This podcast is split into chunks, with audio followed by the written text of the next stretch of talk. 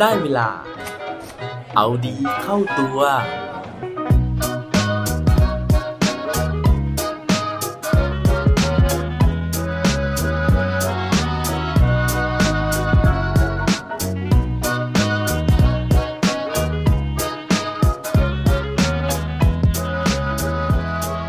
ความโสดมันดียังไงครับ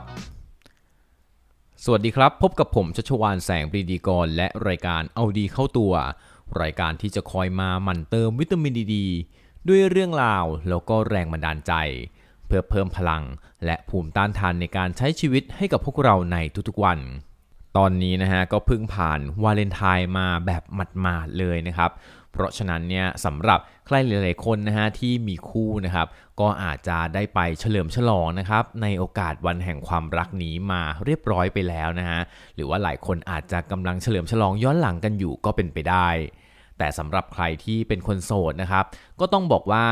แม้ว่าบรรยากาศของวันแห่งความรักเนี่ยมันจะชวนให้เราเหงาเศร้าซึมนะฮะแต่จริงๆแล้วนะครับ การที่เราเป็นคนโสดนะฮะการที่เราเนี่ยยังไม่มีความรักนะฮะยังไม่มีคนรักเนี่ยก็ไม่ได้หมายความว่าเราจะมีความสุขไม่ได้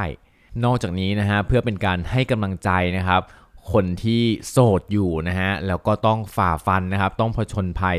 ฝ่าความรักนะฮะอันหวานชื่น โลกเป็นสีชมพูของคนที่มีความรักมาในวันวาเลนไทน์นี้นะครับ ผมก็เลยจะมาชวนคุยถึงเรื่องราวนะฮะว่าการมีความรักนะครับ มันอาจจะไม่ใช่เรื่องที่ดีไปหมดซะทุกเรื่องนะฮะมันก็มีหลายอย่างที่เขาอาจจะต้องเจอกับปัญหา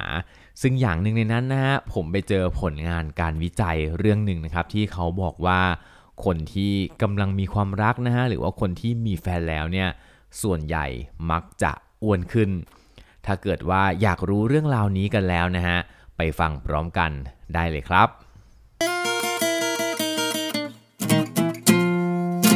เรื่องนี้นะฮะเป็นเรื่องที่ผมเนี่ยไม่ได้สร้างขึ้นมาเองนะฮะไม่ได้อุปโลกขึ้นมาเองนะครับ แต่ว่ามันมีหลักฐานการวิจัยจริงๆนะฮะว่า คนที่มีแฟนแล้วเนี่ยส่วนใหญ่มักจะน้ำหนักขึ้นนะครับ แล้วก็เป็นปัญหาที่หลาย ๆ คู่เนี่ยเขาบ่นกันอยู่ด้วยนะฮะ โดยเฉพาะคู่รักที่เป็นข้าวใหม่ปลามันทั้งหลายที่ตอนรักกันนะฮะอาจจะหวานซึ้งเกินไปนะพอความหวานมันเยอะเกินนะฮะก็เลยส่งผลต่อความอ้วน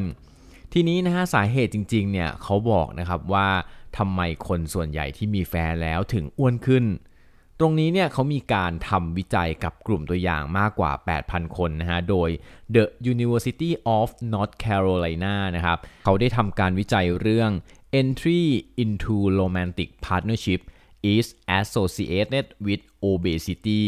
ซึ่งก็แปลเป็นภาษาไทยว่า การที่คนเราเนี่ยก้าวเข้าสู่ความสัมพันธ์แบบ มี relationship นะฮะหรือว่ามีความสัมพันธ์กันแบบโรแมนติกเนี่ยมันมีผลนะฮะเกี่ยวข้องกับการที่เราจะเป็นโรคอ้วนได้นะครับ โดยที่เขาได้ทำการศึกษาความสัมพันธ์ระหว่างภาวะอ้วนนะฮะกับสถานภาพของคู่รัก โดยนักวิจัยได้ศึกษาตัวแปรที่บ่งชี้ความอ้วนอย่างตัว body mass index นะฮะหรือว่าที่เราคุ้นเคยกันในชื่อย่อว่า BMI นะฮะหรือว่าดัชนีมวลกายนั่นเองนะฮะที่เป็นการเอาความสูงนะครับมาหารกับตัวน้ำหนักของเราประมาณนี้นะครับ ทีนี้เขาก็จะเอาค่า BMI ที่บอกไปเนี่ยนะครับมาเทียบกับสถานภาพด้านความรัก เช่น โสด กำลังออกเดทอยู่ด้วยกันแต่งงานแล้วรวมไปถึงระยะเวลาในการอยู่ในสถานะนั้นด้วยนะฮะ เช่น ยังไม่เริ่มต้นนะฮะ หรือว่าต่ำกว่า 1 ปี 1 ปีถึง 2 ปี หรือว่า 2 ปีขึ้นไป ทีนี้นะครับ ผลลัพธ์ที่ออกมาเนี่ยก็เขาบอกว่าไม่ผิดคาดเท่าไหร่นะฮะ เพราะว่าการมีความรักเนี่ยทำให้คนอ้วนขึ้นจริงๆนะฮะ โดยที่เมื่อเทียบกับกลุ่มตัวอย่างที่เป็นคนที่กำลังออกเดทเขาพบว่ากลุ่มคนที่คบและอยู่ด้วยกันกับคู่รัก รวมไปถึงคู่รักที่แต่งงานกันแล้ว มีแนวโน้มที่จะอ้วนกว่าคนที่กำลังออกเดทอยู่อย่างมีนัยยะสำคัญเชิงสถิติ โดยที่ผลการวิจัยชี้ว่า ผู้หญิงมีโอกาสจะอ้วนมากกว่าผู้ชาย แต่ผู้ชายเนี่ยมักจะอ้วนได้มากกว่าผู้หญิง โดยความอ้วนที่เกิดขึ้นจะเด่นชัดที่สุดในกลุ่มตัวอย่างที่แต่งงานกันมามากกว่า 2 ปีทีนี้นะฮะเขาบอกว่าสาเหตุที่ทำให้คนที่ทั้งเป็นแฟนกันนะฮะแล้วก็แต่งงานแล้วเนี่ย อยู่ด้วยกันแล้วเนี่ยน้ำหนักมันเพิ่มขึ้นนะครับ มันมาจากปัจจัยเรื่องของตอนแรกนะฮะถ้าเป็นแฟนกันเนี่ยถึงแม้น้ำหนักจะเพิ่มขึ้นน้อยกว่าคนที่แต่งงานกันแล้วนะครับ แต่น้ำหนักก็เพิ่มขึ้นอยู่ดี นั่นก็เพราะว่าคนที่เวลาไปออกเดทกันนะฮะมันไม่มีกิจกรรมอะไรที่จะทำร่วมกันนะครับ นอกไปจากการที่เราจะชวนกันไปกินนึกออกไหมฮะโดยเฉพาะวัยรุ่นสมัยนี้ครับอย่างในเมืองไทยเองเนี่ยก็แวะไป เที่ยวตามร้านคาเฟ่ต่างๆ ซึ่งเวลาเข้าไปในร้านคาเฟ่พวกนี้ครับก็ต้องกินเครื่องดื่มนะฮะกินขนมนะฮะเสร็จปุ๊บเนี่ยก็ไปต่ออาหารที่เป็นมื้อๆอีกนะครับ เพราะฉะนั้นเนี่ยกิจกรรมมันก็เลยวนเวียนเกี่ยวกับเรื่องของการเอาแคลอรี่เข้าไปในร่างกาย แล้วก็มีกิจกรรมที่จะไปเผาผลาญแคลอรี่เนี่ยน้อยกว่านะครับ ทีนี้ในกรณีคนที่เขาอยู่ด้วยกันมานานแล้วครับเขาก็บอกว่า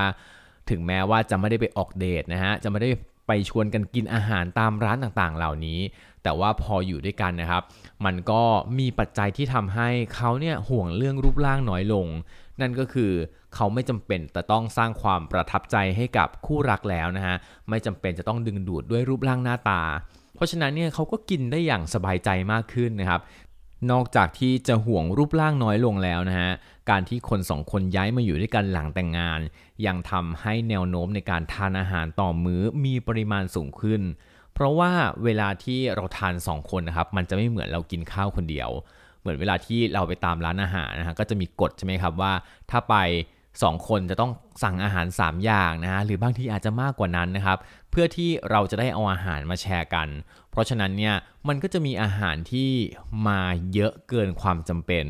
คือถ้าเรากินคนเดียวเนี่ยเราจะไม่สั่งเยอะแบบนี้ แต่พอเรากิน 2 คนเราก็จะต้องสั่งเผื่อด้วยว่าอะอันนี้คนนั้นชอบกินอันนี้อันนี้คนนี้ชอบกินอันนั้นอะไรอย่างเงี้ยนะครับ มันก็จะมีอาหารส่วนเกินเพิ่มขึ้นมา ซึ่งพอเพิ่มขึ้นมาเนี่ยเราก็ต้องกินสิ่งเหล่านั้นไปให้หมด รวมถึงนะฮะกิจกรรม ในชีวิตประจำวันของเราที่เปลี่ยนไป เพราะพอเรามี partner นะฮะ พอเรามีคนที่อยู่ด้วยกันเนี่ย กิจกรรมเนี่ยมันก็จะต้องมา balance กัน คือเมื่อก่อนเราอาจจะชอบ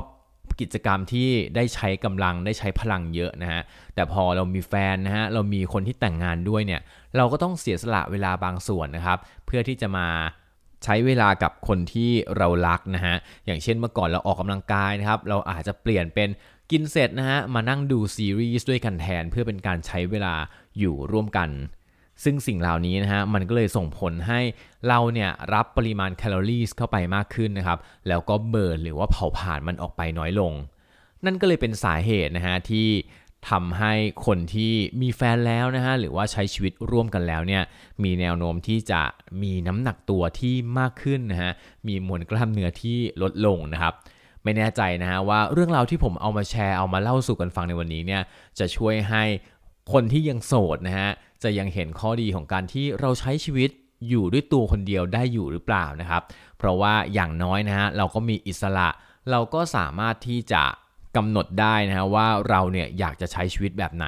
ที่สำคัญคือเราสามารถเป็นคนโสดที่ดูดีนะฮะแล้วก็มีรูปร่างที่ดีกว่าคนที่เขาแต่งงานกันไปแล้วนะครับ อันนี้ก็ไม่แน่ใจนะครับว่าเป็นแนวคิดที่ถูกหรือเปล่านะฮะในการที่พยายามที่จะมองโลกในแบบองุ่นเปรี้ยว แต่ผมว่าเรื่องของการใช้ชีวิตนะฮะเรื่องของมุมมองในการใช้ชีวิตมันไม่มีผิดไม่มีถูกนะฮะเพราะฉะนั้นอะไรก็ตามนะฮะที่ทำให้เราเนี่ยคิดแล้วสบายใจนะฮะคิดแล้วโลกสดใสก็สามารถที่จะเชื่อแล้วก็คิดแบบนั้นไปได้ โดยที่ไม่ได้ทำให้ใครเดือดร้อน และไม่ได้ทำให้ใครอ้วนขึ้นหรือผอมลงจริงไหมครับ